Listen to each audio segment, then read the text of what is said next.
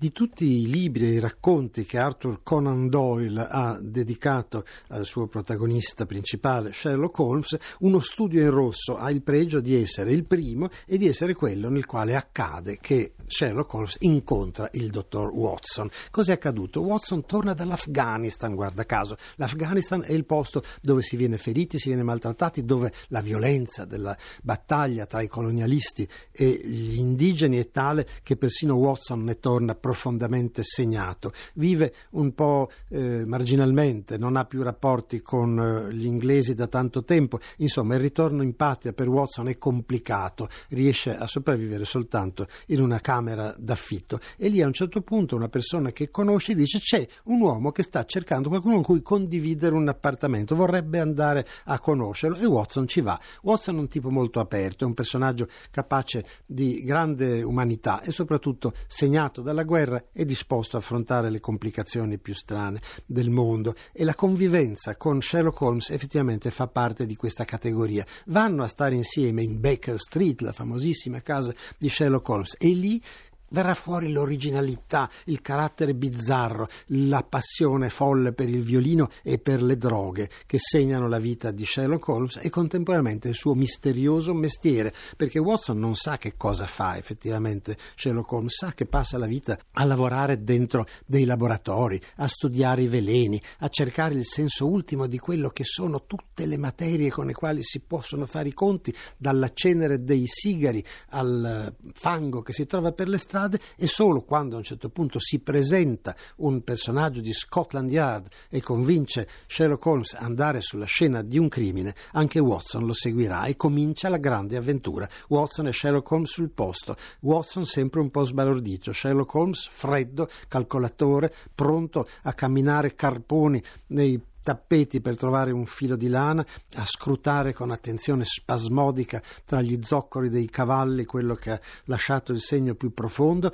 a disinteressarsi di tutto quello che non ha a che fare col suo mestiere, fino ad arrivare alla perfezione dei suoi ragionamenti induttivi. È, dice Watson, un personaggio di un'ignoranza notevole quanto era straordinariamente ampia la sua cultura. Da un lato sa tutto di quello che riguarda l'astronomia, la botanica, naturalmente la chimica, l'anatomia, la letteratura sensazionale, sa tutto di quello che è successo dei grandi casi di omicidi e assassini nel corso della storia. Compenso non sa niente di letteratura, non sa niente di altro. Persino la teoria copernicana lo lascia stupito. Quando Watson gli spiega che la Terra gira intorno al Sole non viceversa, lui dice, ah, molto interessante, lei mi ha insegnato questa cosa, adesso cercherò subito di dimenticarla perché non vorrei che occupasse un pezzo della mia testa che invece deve essere dedicato a occuparsi di cose ben più interessanti. Quando si comincia a indagare sullo straordinario caso di quest'uomo che è stato trovato ucciso in una casa abbandonata, piano piano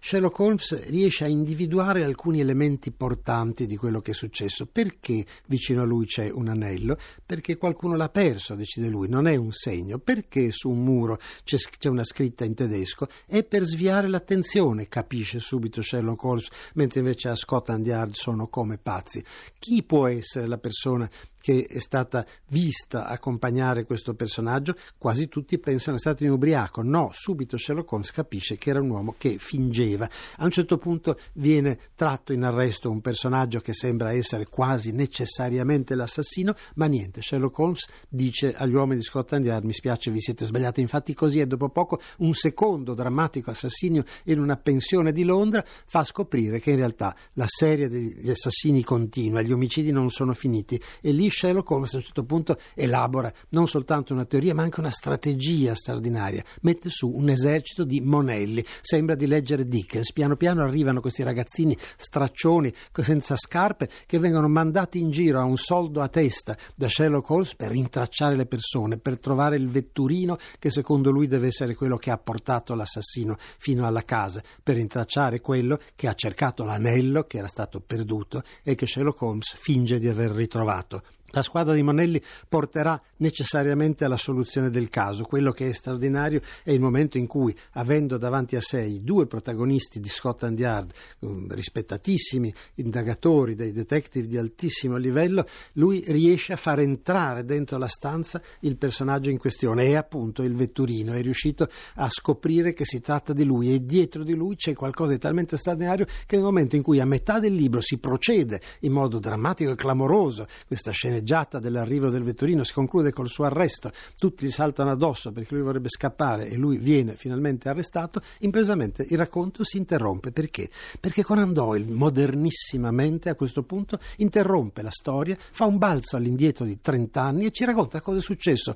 nel lontano mondo dell'America dove si cercavano appunto l'oro eh, e altre cose che apre tutto un capitolo a sé, nel senso che improvvisamente c'è un romanzo nel romanzo ed è il romanzo di una persona che ha vissuto nel grande, nella grande corsa all'ovest, che è finito nelle mani dei mormoni che l'hanno trasformato in una specie di prigioniero, che lì ha dovuto subire terribili eh, sopraffazioni e lì ha deciso di vendicarsi fino in fondo e per tutta la vita è corso dietro ai due personaggi che alla fine ucciderà perché sono quelli che gli hanno strappato la fidanzata, hanno ucciso il suocero, hanno insomma violentato profondamente la sua vita. Tutto questo è la seconda parte del libro, un intero romanzo a sé, trascinante, bellissimo, che eh, da solo merita tutta la lettura finché non si interrompe anche questa storia, si ritorna a Scotland Yard, si scopre che quest'uomo è gravemente malato e muore prima di poter essere processato. Quello un momento terribile per i suoi accusatori,